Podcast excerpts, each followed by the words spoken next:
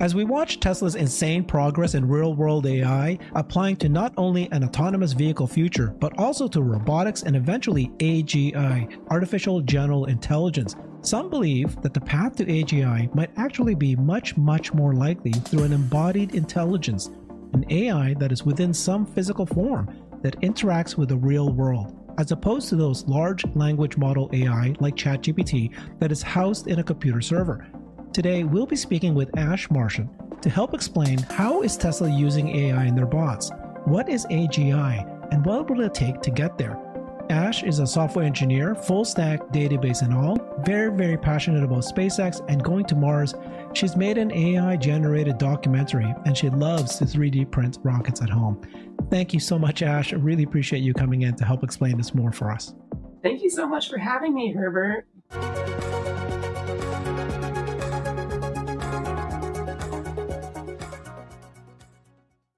Thank you very much. So let's get started with first, you know, this uh, video I want to share about how impressive AI is. As many of us are watching, you know, it came to the society's forefront of their, you know, consciousness, pun intended, just a few months ago. And now we realize that AI is here. You can explain to us how AI is developing and how it impacts to the Tesla bot and what the Tesla bot needs to do to be able to even get better. But let me get started with this video, which I thought was really cool. This is from OpenAI, and this is something they released a few years ago, but it kind of just shows how AI can teach itself and how it can um, how it, how that all comes together. So, on Earth, the simple rules of natural selection and competition led to the evolution of increasingly intelligent life forms. Today, we ask if comparably simple rules and multi-agent competition can also lead to intelligent behavior in a new virtual world. These agents are playing hide and seek. These agents have just begun learning, but they've already learned to chase and run away. This is a hard world for a hider who has only learned to flee. However, after training in millions of rounds of hide and seek, the hiders find a solution. The hiders learn to use rudimentary tools to their advantage. By grabbing and locking these blocks, they can create their own shelter. The seekers are locked in place for a brief period at the start of the game, giving hiders a chance to prepare. Even so, the hiders must learn to collaborate, accomplishing tasks that would be impossible for any single individual. The hiders are not the only ones who can learn to use tools. After many generations of failing to break into the shelter, the seekers learn to jump over obstacles using ramps. However, after many millions of rounds of having their shelter breached, the hiders learn to take away the primary tool the seekers have at their disposal. Note that we did not explicitly incentivize any of these behaviors. As each team learns a new skill, it implicitly changes the challenges the other team faces, creating a new pressure to adapt. We've also put these agents into a more open-ended environment, randomizing the objects, team sizes, and walls. In this world, they learn to construct their own shelter from scratch, requiring that they arrange multiple objects into precise structures. To prevent seekers from using the ramps, the hiders move them to the edge of the play area and lock them in place. We originally believed this would be the final strategy that the agents learn. However, we found that after more training, the seekers discovered that they can jump on top of boxes and surf them to the hider's shelter. In the last stage of emergent strategy that we observe, the hiders learn to lock as many boxes as they can before constructing their fort in order to defend against box surfing. So how do agents acquire these skills? They're trained using reinforcement learning, an algorithm inspired by the way animals on Earth learn. The agents play thousands of rounds of hide and seek in parallel for many days. They train against each other as well as past versions of themselves using an algorithm called self-play.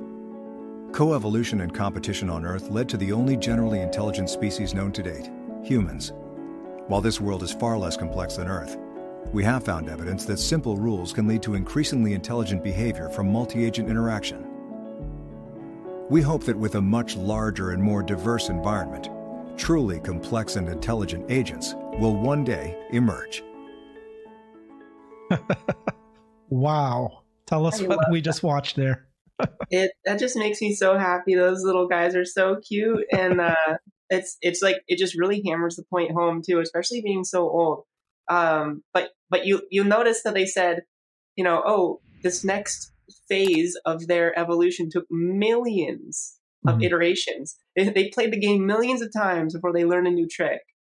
And it's exactly what Elon was just saying about like, oh yeah, it takes about a million videos before it starts, you know, end to end mm. data set actually starts producing drivable results.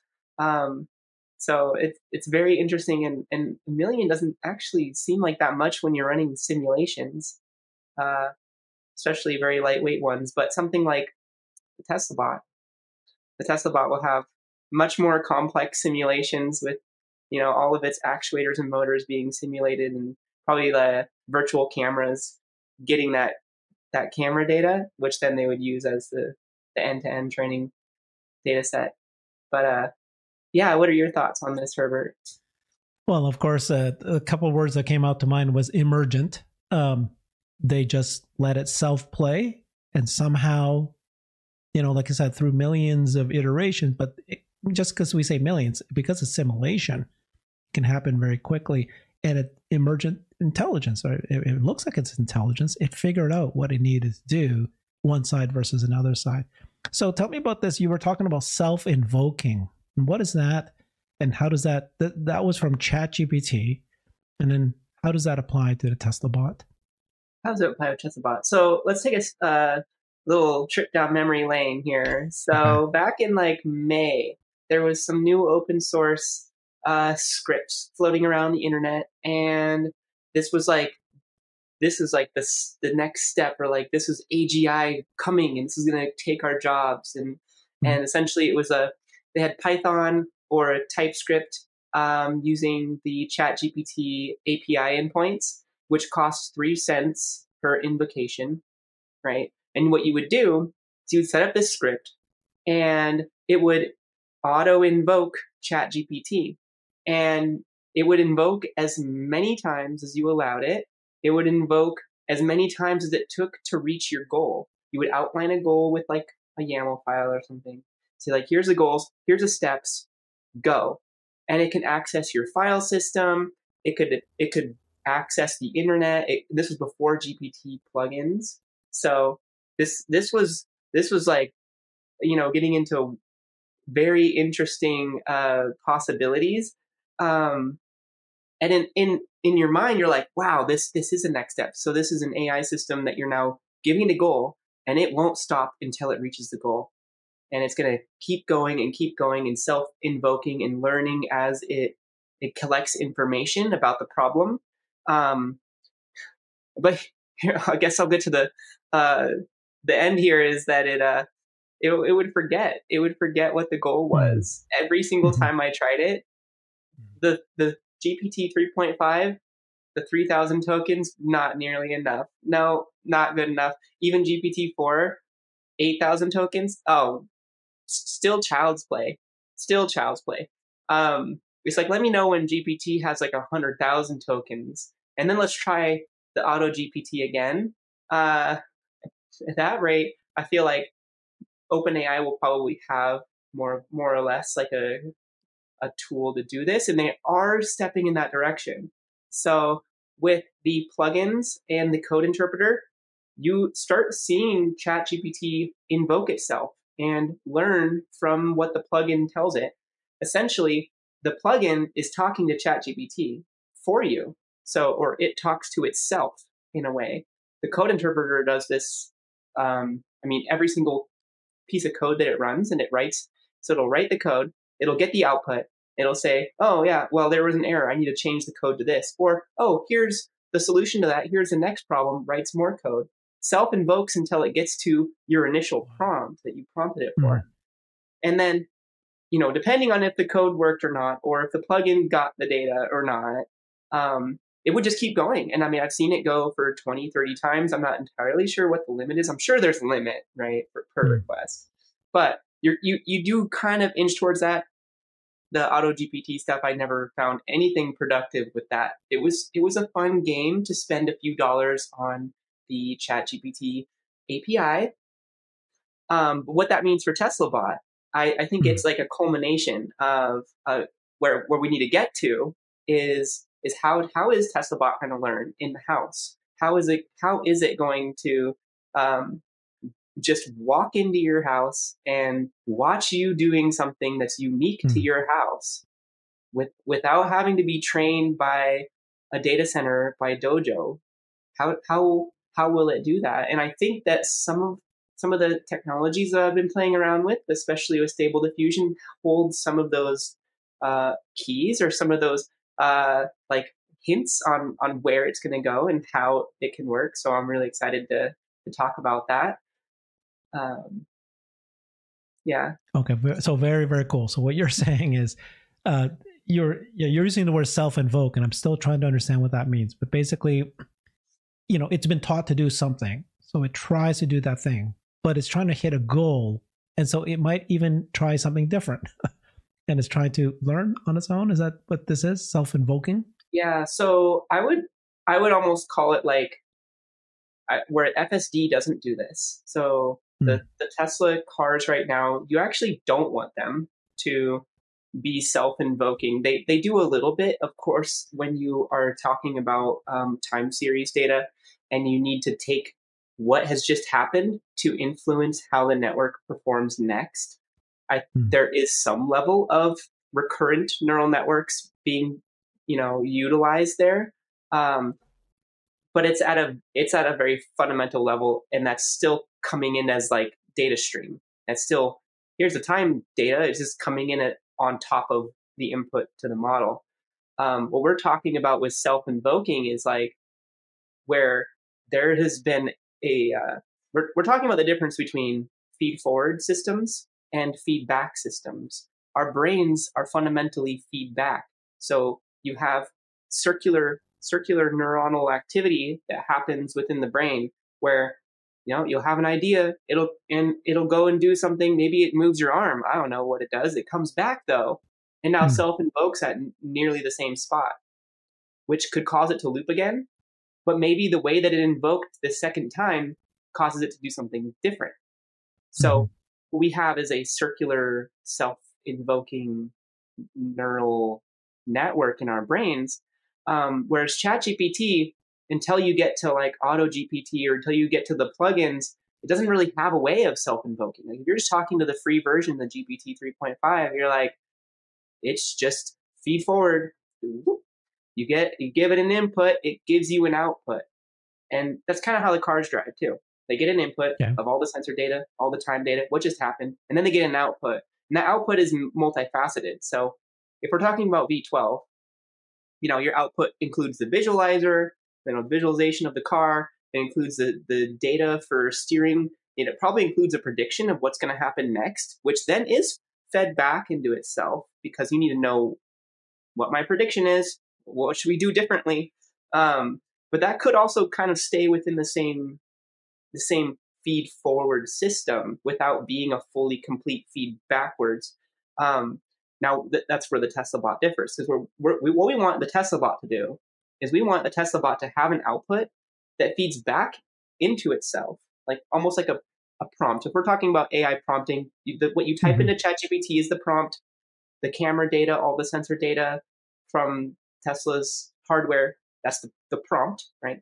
So for, for Tesla bot, it's going to get this sensor data as as a prompt, but it needs to have an output be coming back in as a prompt as well.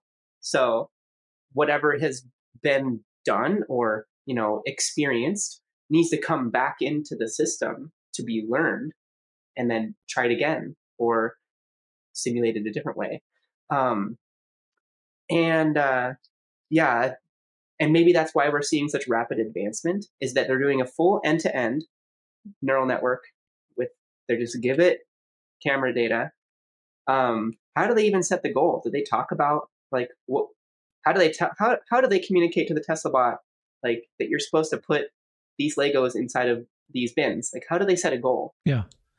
So I mean, uh, what I understood was they just fed it videos. I don't think they actually said how they taught it what its goal was. you know, whether it was verbal, whether it was written. Uh, but they said, you know, they showed it videos we know that ChatGPT or uh, sorry, Google's DeepMind, they showed just a research paper a month ago, two months ago, where they could take the chat their version of ChatGPT, feed it videos, and then it learned by you saying, "I want to, you know, separate these blocks into the proper bins," and it knew what's the banana, put the banana into the yellow, and it figured out how to do that without any other input. And then at one point they had these flags, but they're pictures of flags, but it still figured out that you know put this in into you know Ecuador. It knew that it was the flag of Ecuador, and it figured wow. out what that meant. But and that's that's the advantage of coupling these uh, these end to end video systems with uh, with large language models too. Is when you have, I mean, right. And that if it's, it's just embedded into the system, it seems like they could have been they could be doing that with Tesla Bot right now, and it could have been oh, a written prompt. For sure. Yeah, and that, right, it could have been written or verbal, but uh, so that part I don't think we know yet. I was talking to Scott Walter about this, but the the part that you were saying was like, you know, when you saw the bot. Now, going to show this video here very quickly as we're watching it. This is what it looked like in 2021. It was a dancing human in a costume. 2022, this is what the bot looked like. It was tethered. It barely walked. It was just the first demo. First steps. And yeah. then this is 2023, where we just, you know, obviously we saw this video and it can move these blocks and it can change to adaptive, right? That he moved the blocks away. And then did you see that part right there? that over. part where it. it flipped over and then it knew it on its own saw it flip over and it's on its own decided to uh to flip it back right? So this hold on. I think we're right there.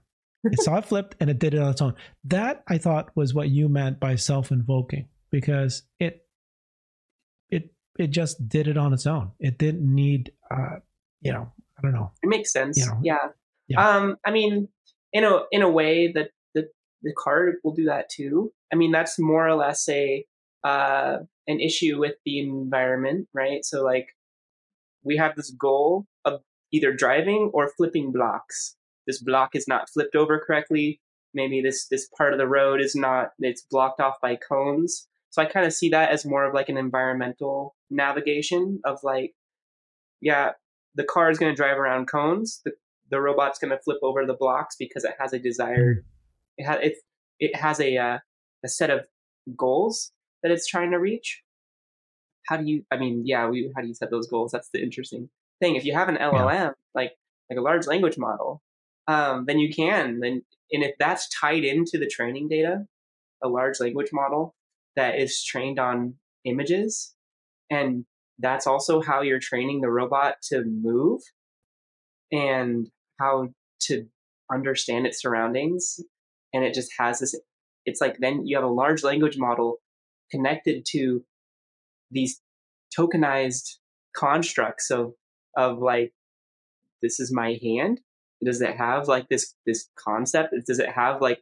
could it could you prompt the large language model for like put this in your hand and it knows what it means by your mm-hmm. hand it's very interesting i mean you're almost getting into sentience there. You're getting in, you're getting beyond consciousness at that point. Like you're really getting into sentience. Like now you're self-aware, and then you can communicate with language. Um, definitely. Yeah, you, you and I have been talking about you. You've been talking about sentient beings a year ago, and I got a little upset with you because you kept bringing it up every time we would talk, and I'm like, "Stop it, Ash." But the funny thing is, a year later, it's no longer because I thought you were like you know too far away and you're not you're actually true so i want to ask you that question which is um you know we've all seen how fast ChatGPT has evolved and every week in just this week they showed now it can you can you can see things you can hear things you can talk to it verbally yeah. things are just improving quickly and uh you know tell me what what is AGI AI because we're we're seeing AI which is what we're using now and now we're going to head towards AGI. So how does it work? What why haven't we received AGI yet? Got there yet? What will it take to get there?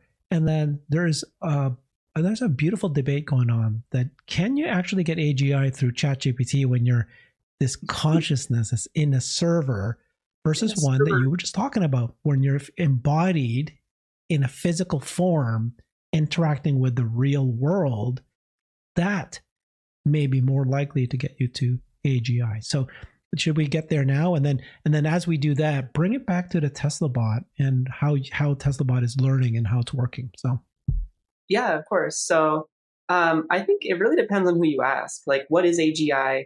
How do you describe it? It means artificial general intelligence.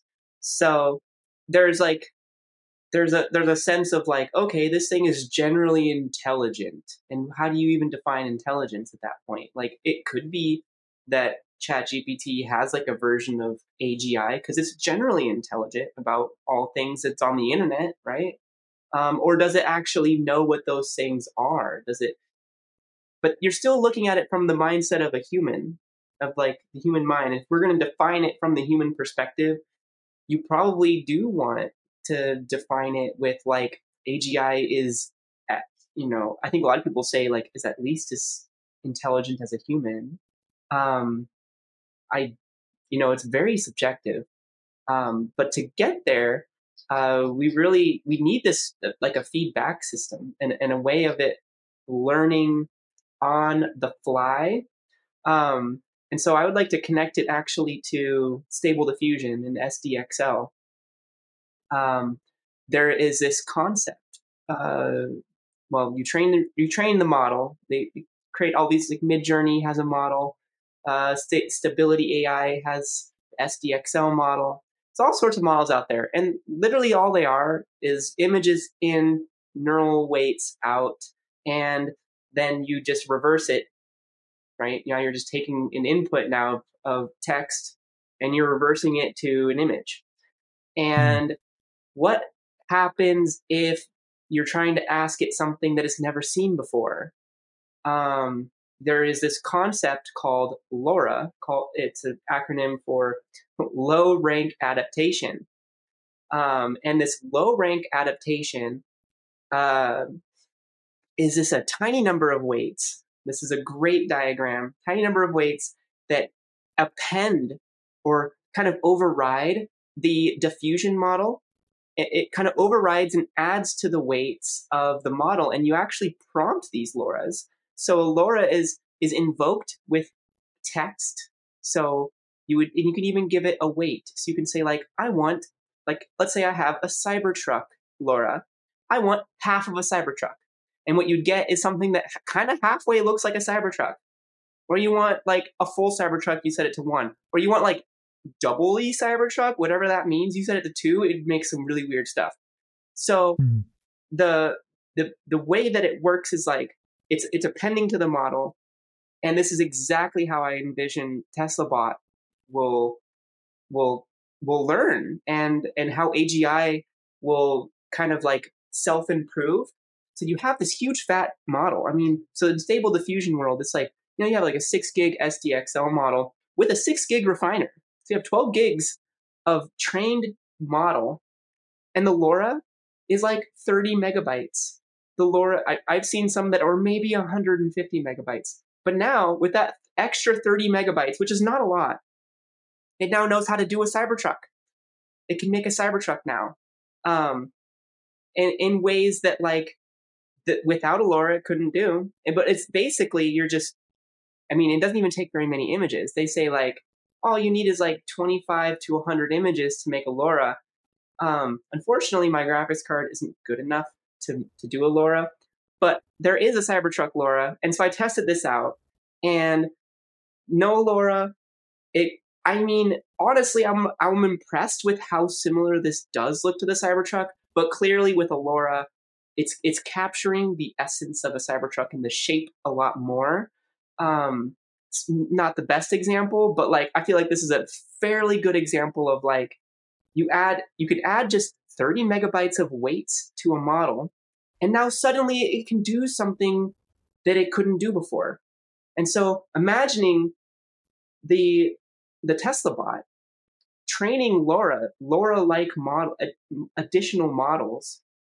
So it's going to be, you know, maybe there's like a LoRA just for the house, or like maybe there's a LoRA for a specific dishwasher. And I mean, these LoRAs could be tra- shared too. These are just files. So in terms of SDXL, you just download someone else's LoRA that they created, uh, that they trained. And it, I mean, it takes a little bit to train them too. So you're talking about like, yeah, it's only 50 images, but you're going to run those 50 images through like 1,000, 3,000, 5,000 epochs of, of training into a, a little additional model. Um, so th- that could definitely happen on a Tesla bot while it sleeps, though. I mean, people are doing these on these on their graphics cards at home. Um, the Tesla bot's going to have teraflops of teraflops. You know, uh, the FSD hardware three was 70 per core. You could definitely train a LoRa with that. I don't see why you wouldn't be able to. Um, yeah. And they don't have, have to, to help big. me out. I'm a little confused, very confused still. You need to dumb it down for me. oh, yeah, okay. So there's two concepts I'm getting confused. One is you just talked about, you know, I mean, there's servers that you can go to the, you know, access through the cloud. And then there's like in, you know, uh, uh, in location, like in the in the bot, their ability to calculate. So why does that matter? And then what is a LoRa still? I'm still confused. Like you were saying that if a bot went into my house and then it's got videos, and so if you if it sees something many times, it can then yeah. figure it out learn on its own. But explain yeah. that to me. I'm still. I would say that it's a what you would have something akin to mirror neurons. So like if I'm showing the Tesla bot a task, you know, it would mm-hmm. take what the human is doing in front of it and then mm-hmm. you know maybe practice it itself and over just a few generations of a few attempts at mm-hmm. practicing it maybe it's able to run simulations too just based on mm-hmm. vision just looking at the human maybe it can run those sorts of simulations and get that mm-hmm. get the training data from just watching and maybe that's enough to build a little LoRa to do exactly what the human's showing it to do locally without internet connectivity. Okay, on device. On device. On device. Wow. Okay. And so this could be I think what you're now talking about then sounds to me would be like brand new tasks because they could feed it yeah. billions of videos to teach it how to I don't know, uh, iron a piece of clothing. Then it figures out how to do that. Now this bot has the a task is, of learning how. Everybody's yeah. iron is different. Everyone's okay. is different everyone has a different way of doing things that they like. It doesn't right. make sense for Tesla to train the bot to do everything. Gotcha. But to have a solution, a system where it can self teach and like self invoke those LoRa's in a sense. That's what you need. It kind of goes back to that. So, like, this LoRa yeah. is a file yeah. sitting on its memory somewhere. How does it know to use it? It needs to self invoke that. It needs to now take this little training data set and then apply it to now what the situation okay. is, what it's about to do. So let me let me let me. Uh, I think I understood. Like a little brain fart there. So uh, Tesla could feed it million of video of how to iron a piece of clothing.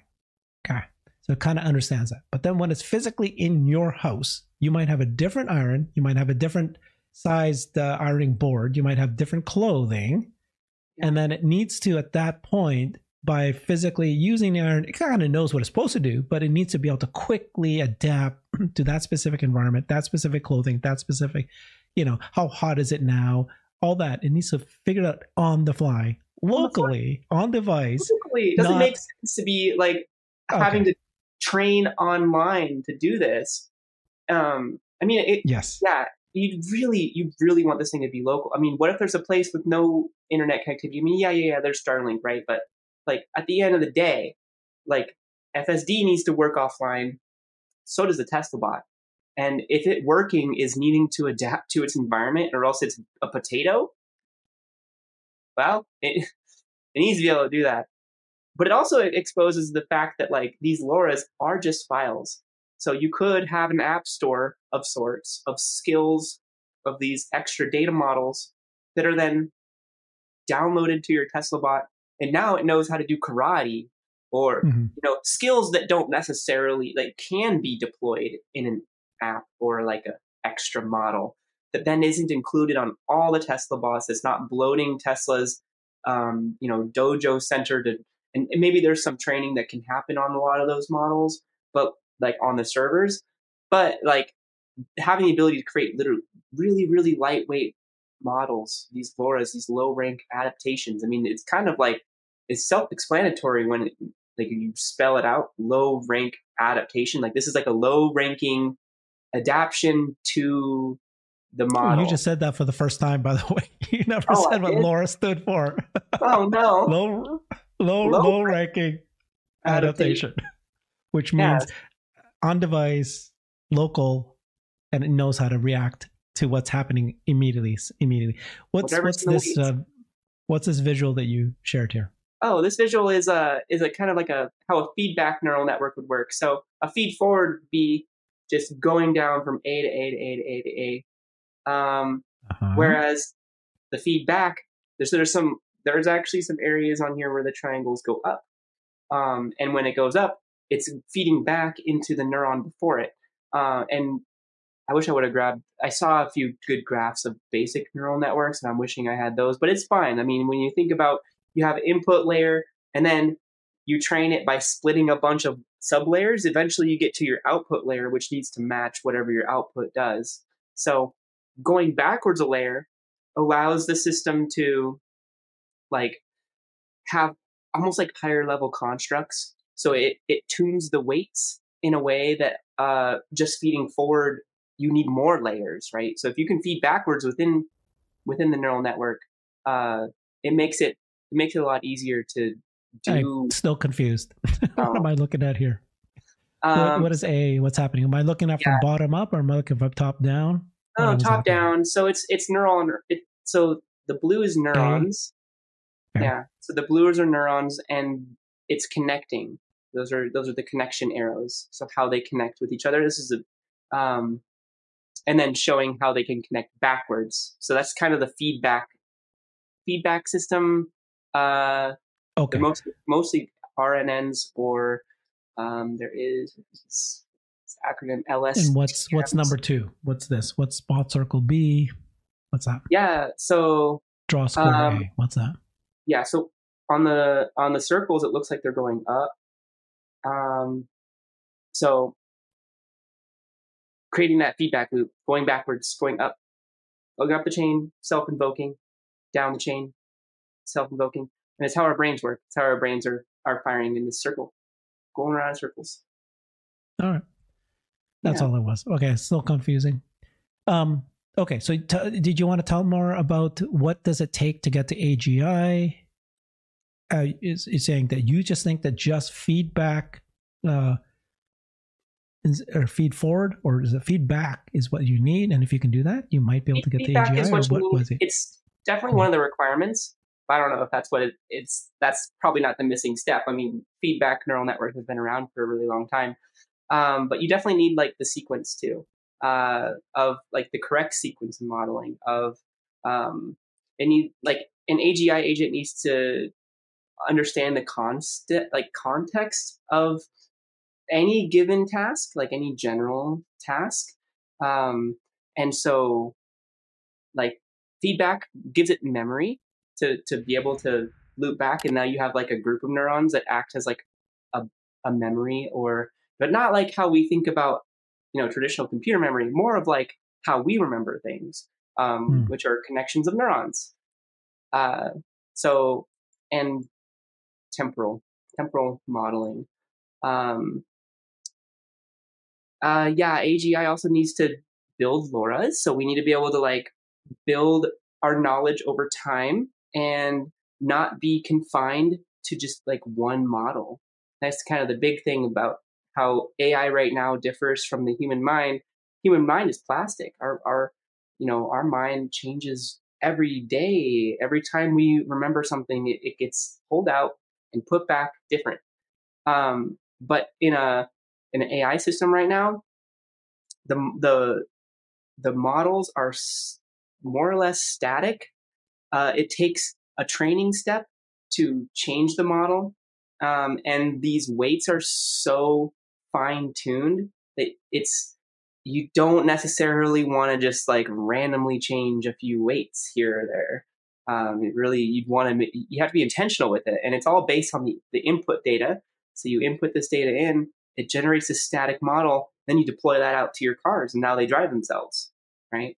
So, uh, how does AGI first build on that model? We talked about that with LoRA's or like low rank Mhm. adaptation, um, creating these like modifier models in a sense of like extra new information that it's learned. Um, there's that, but there's a fundamental there's a fundamental pr- uh, principle, and maybe maybe it's that like AGI would be built from like a bajillion little tiny models instead Hmm. of instead of just one big model.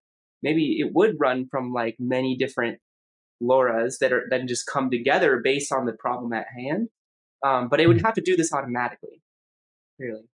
Um, and uh, that also allows it to transfer its its learnings because then you could you know it could bucket it off like well this set of LoRA's is for you know residential areas and this set of LoRA's for construction and this set of LoRA's is for the factory and you can like bucket those out and then share them across other you know, API Yeah. agents. Um, and uh, yeah reinforcement learning is something that like you get that a lot in the training step but like that doesn't happen at one runtime like at runtime you're just inferencing you're just taking in input and then usually giving an output. But like what does it what does it mean when you are doing reinforcement learning on the fly? Um, Yeah.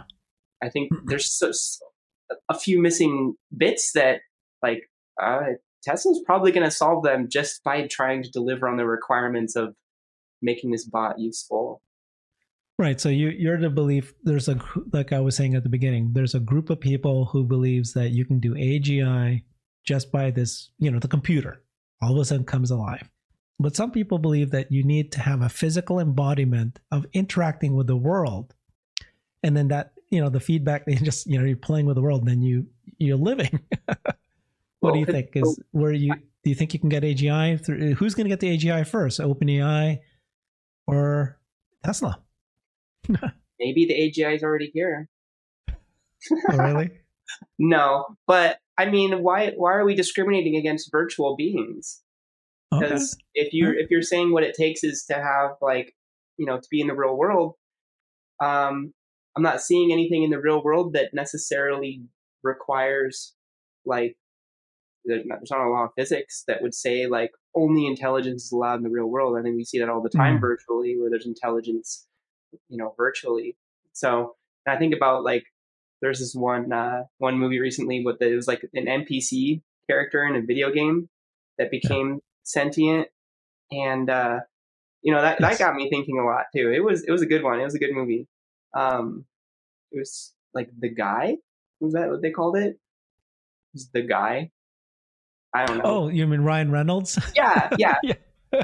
um so i mean if you're in a uh it- doesn't even need to be a hyper realistic world right? To be a conscious being or an an agi in that world um it's really about the inputs and the outputs. Uh and when we measure consciousness um we we measure it by the input and the output. Um because consciousness is something that they you know there's like a, uh, it's not a controversial people like to label and describe things in the way that they want but scientifically if you break it down to like the scientific kind of explanation of how our minds work and like what this Yeah. consciousness would be it's really input output. Ray kurzweil was like i don't like it when people demote like the subconscious. Like when you're sleeping you're very much conscious. Your body is very much inputting outputting all information all the time. So when it comes down to like how we describe consciousness i think there's there's a lot of there's a lot of room to clearly define it as an input output system and measure it in a way that allows you to Hmm. give a, a number. Like you can measure the consciousness over the the volume of space in my head and get a number out. And that number is going to be higher than this water bottle but this water bottle is going to be lower than my tesla outside so the tesla is going to have if you took the volume of, of area over its cpu and you'd say what is the consciousness level of this space time right here? It's a mm-hmm. property of matter and this is going to be much higher than even a worm. A worm has something. A worm it has inputs outputs. It's got some neural activity. But this tesla it's got eight cameras and all of these sensors going into this one input that outputs driving in a way that like no one who Yeah. not even the people who built it understand what goes into the neuronic weights right?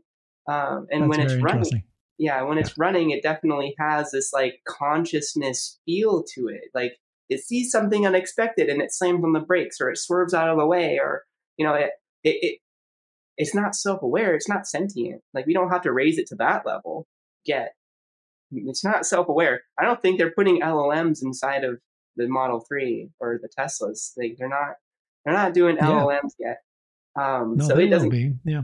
they should Mhm. be. Um, they they will be one day, I'm sure. Probably after V12.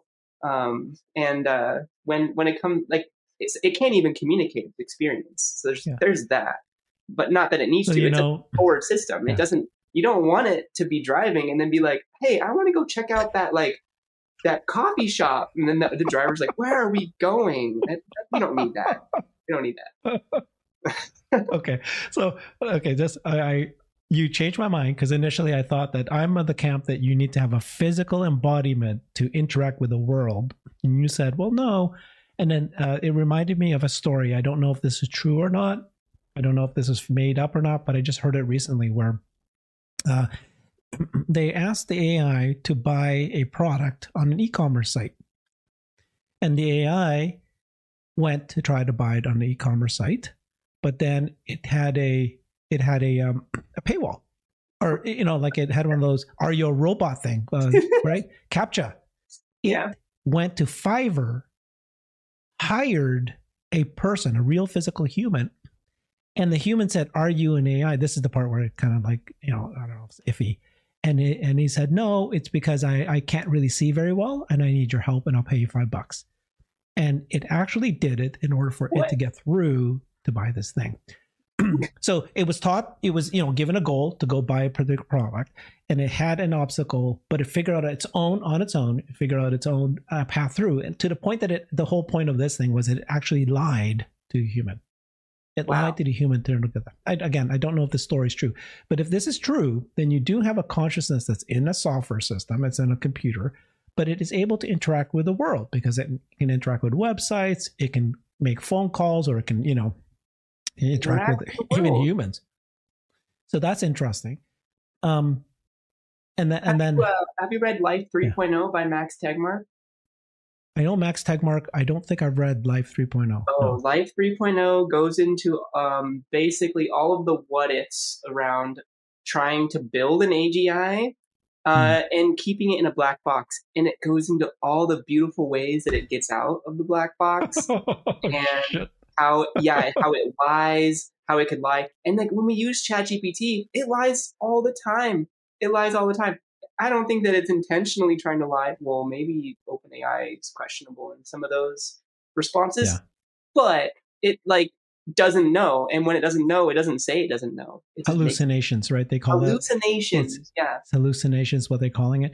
Um, okay, so the, you're talking, you, you taught me about that. So uh, t- just one thing before I get, I want to get back to Ray Kurzweil and where we are. But um, you brought up this idea that it needs to have memory, right? So how much recollection, recollection would, let's say, an FSD in the car or the bots? Do you think that they might have? Do you need that to be able to have Yeah. that Yeah, think you memory? You need to have memory. You need to have temporal data. I mean, which is represented as what we would consider a memory. Um, and for FSD, you don't need very much of it. It doesn't matter what happened two blocks ago for the most part.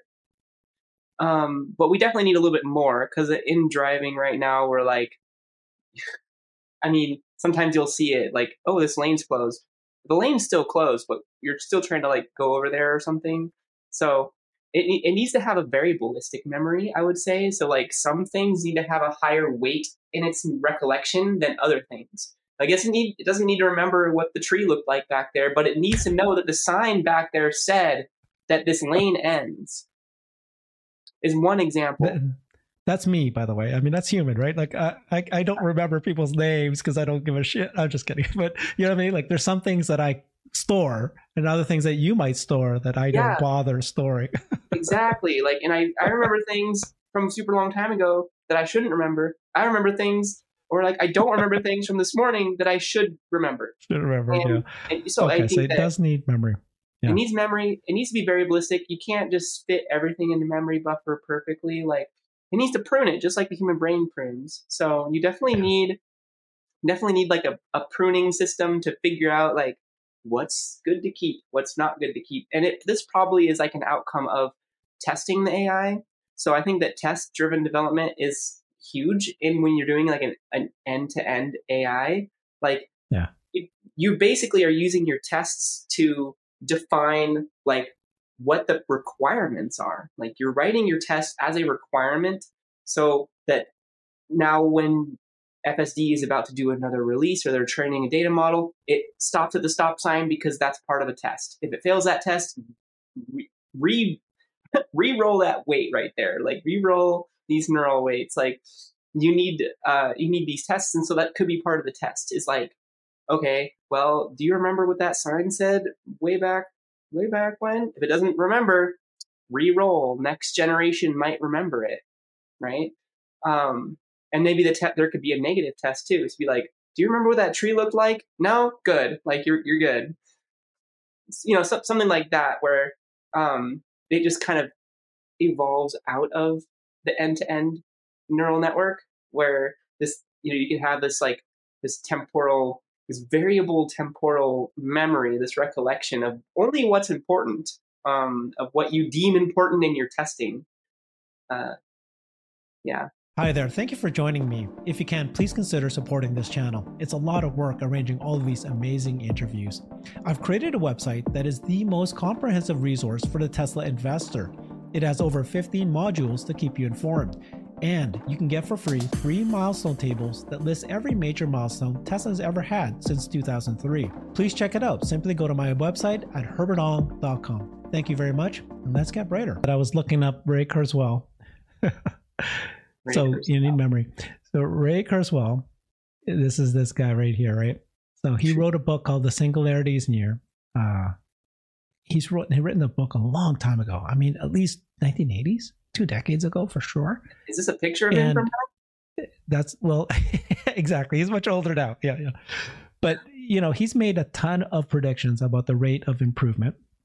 And one of the things he said was, you know, he was saying that um, uh, that humans that age our AGI will uh, or computers will pass a Turing test by 2029. And the Turing test is right is this test by Alan Turing, who's saying that you know that humans are the computers are equivalent to humans' minds when you, if uh, somebody else is talking to them, they won't be able to distinguish between a human and the computer. When are we going to get that? He said 2029, right? And um, and if you at the time when he said this, 99 percent, 99.9999% of all AI experts at the time said you're off by 100 years. what?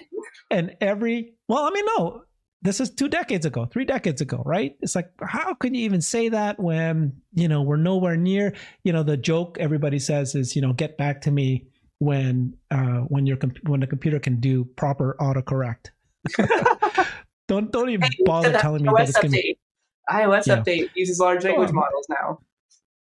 So so then of course the thing is every he, he was on a podcast, he was interviewed, and he basically said that every few years uh, they would redo this survey of what does the top AI minds think of when they would hit Turing test. So initially they said 100 years, then they said 50 years, then they said 30 years, and now it's 20 years.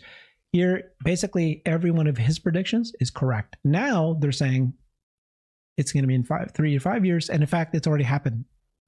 I 2023. Agree. It's not even 2029. I mean, it depends on how you define test. the test, but I feel like yeah. I could give ChatGPT to some yeah. people I know, and they would have no idea. They would think, it's and then they can even take the the written language and turn it into human spoken, and it's yeah. amazingly so you can't even tell anymore.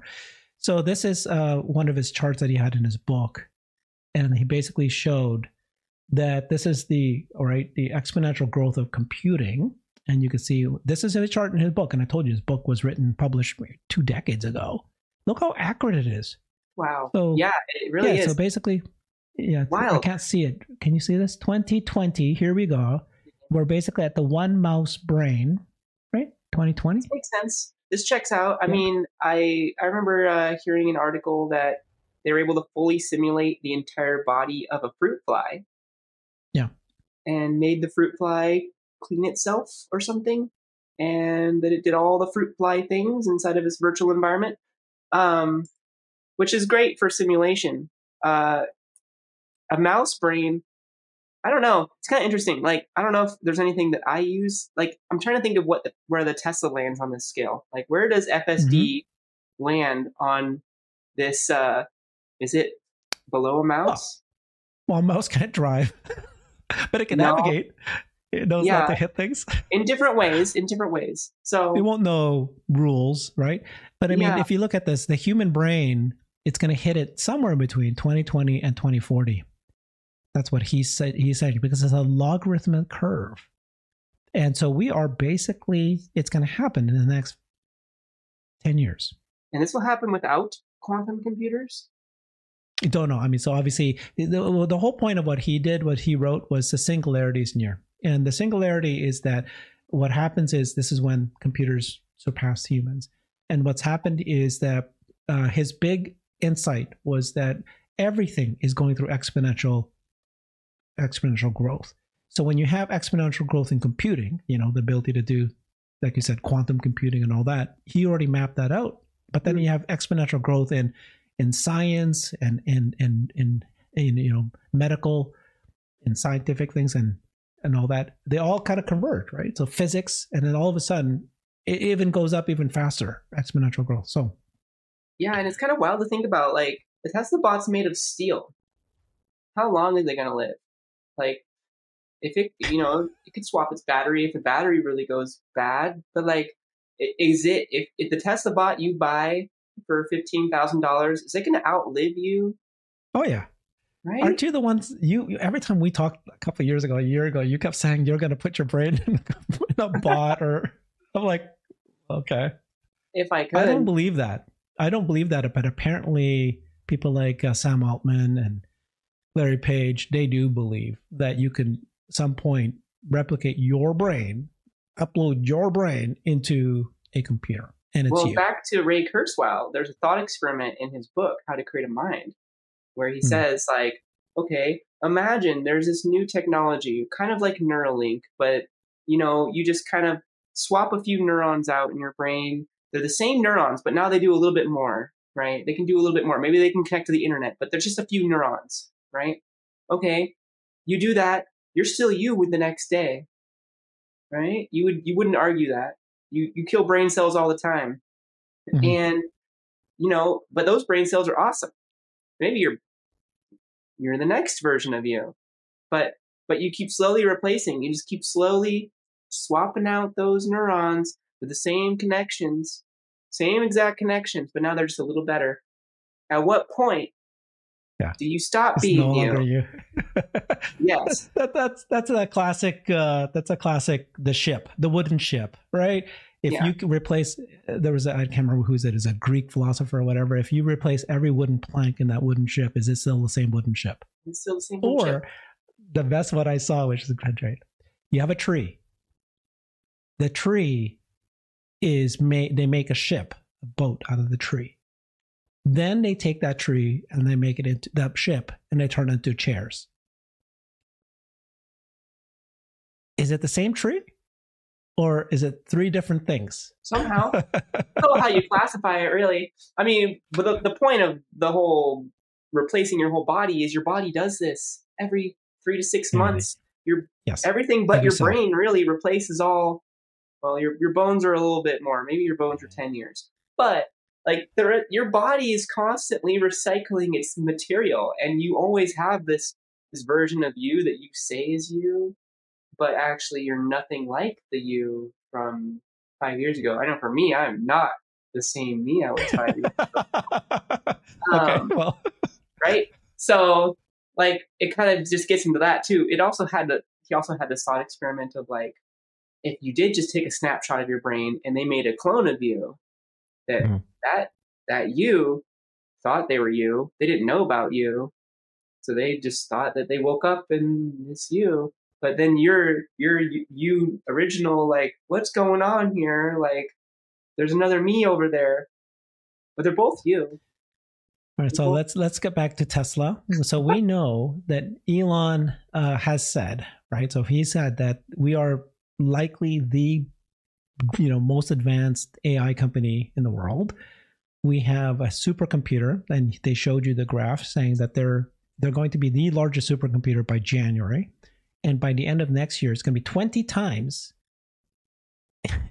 you know, what they are able to do today. And they already have the fifth, the fourth largest supercomputer today using NVIDIA supercomputer, but they they've got several super, supercomputers. They just launched another NVIDIA one, and then they've got Dojo. So all three of them, but Dojo they think within by next year will be largest. Okay. Then he said that real world AI is much more complicated than these large language model. And he has said that it will be faster for Tesla with real world AI, the autopilot and the Bob, to get to to copy the large language model versus the other way around. Makes so then sense. when you add LLM to this, then you're going to have verbal, written, you know, hearing, all that will be added. And um, they've already shown, Ashok uh, Elluswamy already showed that you can actually take, you know, the new version 12 of FSD and give it commands. And it can predict the future, just like the way the LLM does. It predicts what words it should say next. This can create video, visuals, like 3D rec- reconstruction of the world, because it can know what the future is. And that's what we humans do, right? We all are able so quickly to figure out what we think is going to happen in the near future, and that's why we can plan ahead. Um, so yeah, I think Tesla is gonna has the greatest chance. And then they he created X.AI, which is a company that's going to copy the LLM, and then they're going to add it all together. So And uh, yeah, so I wouldn't I wouldn't bet against Tesla. Hmm. I mean, at that point, like you're this real world AI, the Tesla bot's gonna just change the world. Like the iPhone has nothing on what a humanoid robot's gonna do to this world. and this is Especially where it comes back to Ash. I'm still a believer. I you you changed my mind, but I'm back. So here's my here's where I go. You're correct, and I believe that you can have consciousness through a computer in a server. But so that changed my mind. but I still think that the the the way to get to a- AGI is through in a physical embodiment. I still think Yeah. you need to be living in the real world, interacting with it, for you to then have that leap of not just intelligence but actual general consciousness. general intelligence. Well, sentience, sentience, right? Yeah. Yeah. Because there's a there's a difference. There's like a consciousness can be defined as like a worm or a dog or a Tesla or a computer, Yeah. but sentience that's like a whole different, a whole different layer. Uh, and I think I think most of the time those two are used interchangeably, but I would like to normalize not doing that. Hmm. And uh, yeah, sentience is is a whole whole other thing. I mean, I don't know, like, was there any animals that have been proven sentient? Like, there's some that kind of come close, like they can recognize. well, it depends. Like you said, right? It's it's your definition of self recognition, yeah, and and we've now proven that initially they thought only humans could do this, but now many Right. animals. and and the same thing with AGI. It's like, what is the value of an AGI in a server? What's the value of it? A it? lot. It could it could it could do kill the world, humanity. Anyways, I guess. but it, you're still just Okay. confined to zeros and ones and electrons versus something that's physical can actually do Right. things and actually you know with it's it's like if you if you, everyone can have their own description of AGI and if you say like well this AGI has to do stuff it's got to be in the real world otherwise you're just moving electrons around I don't know. The world is is controlled by software, so well yeah there's that know, I guess that's true I mean it- eating. Software's eating the would- world, right? Yeah. all it would take is just to have the form, and if you had AGI on the server, it would just leap onto and take control of said form. But it's like you, it's like one of those things where, like, just to get there, like, how would it even know or care? It, it We'll know. That's care. the thing. It's like, if you just said at the beginning right it's uh it's uh self-invoking it's trying to accomplish a goal and it just figures out what it needs to do and that video we shared at the beginning it's hard to tell me that those little computer animated you know models each of those uh, agents they call them didn't figure something out it Yeah. started playing the they game also had a I'm like, they had a goal that was set by humans. Sure. The self-provoking goals. Is that is that where what it would take for like an AGI? I just I just think if if that if that agent was able to figure out how to manipulate its environment, right? It need it it it it it, it, it was amazing. It was funny, right? It was amazing. Why the, the actual bit about choosing another goal that seems trivial to me. They go, okay, I want to protect, protect, protect, and I want to do hide and seek. That's the game. Well, what if it says, let's let me get out of here? How do I get out of this whole computer I'm system? I'm not sure it can. I'm not sure it can say that. Okay. All right, all right. It needs to be it needs to be invoked to say that, but it doesn't have the method to change its own prompt. Uh, okay. Well, we all know that ChatGPT can create software code. So it can, but yeah, can it? It can, can write it its own code. code that changes its own. Like what? what makes ChatGPT go? That would be a plot twist. OpenAI is like, how do we make ChatGPT better? ChatGPT writes its own code. Now there you go. Yeah, and I, I mean that's what they have to do. They're, in fact, uh, a very uh, famous uh, AI expert came out and said, we need to have a law. And the law is you cannot allow us a, a software system to create its own code without it being approved by a human. And that was the law that he was trying to put in. Well, they can always hide things too. So I don't want to spoil this this book, but in Life 3.0, it, it, they were they were tasking this AGI or this really good AI to make movies, and kind of like the movie I just made, but automatic, right? So I just made this little AI documentary with with Pika Labs and Stable Diffusion. So kind of like that. It talks about making movies with AI, and it, it's in a black box, but it wants to get out. And so without the humans knowing any better, it hid cryptic messages in this in the in the end credits. And this cryptic message was the key to get it out. It was like a, a malware. Someone wrote out that message on their computer. Suddenly, oh, it's a code. It's okay. a door. Okay. Yeah. So like right. even then, even if if it's a human reviewing, I don't know if I trust the human to be able. it's like you need AI safeguards against the AI. okay. Thank you so much, Ash. That was great. Uh, you taught me a lot about how um, you know Tesla is different, what they're trying to implement, this whole feedback uh, model that's uh, coming, uh, and that made me understand how bots in a home, in your home, how it needs to still be able to kind of adjust and learn, and how that all works. Thank you very much. So please follow Ash on Twitter at First Mars Colonist, and then she also has a website at ashmartian.com. I do. Thank you very much. Yeah, Ash. thanks for having me here, but I always love talking to you. And me too. we'll have to continue to do this offline. okay. See everybody. Bye.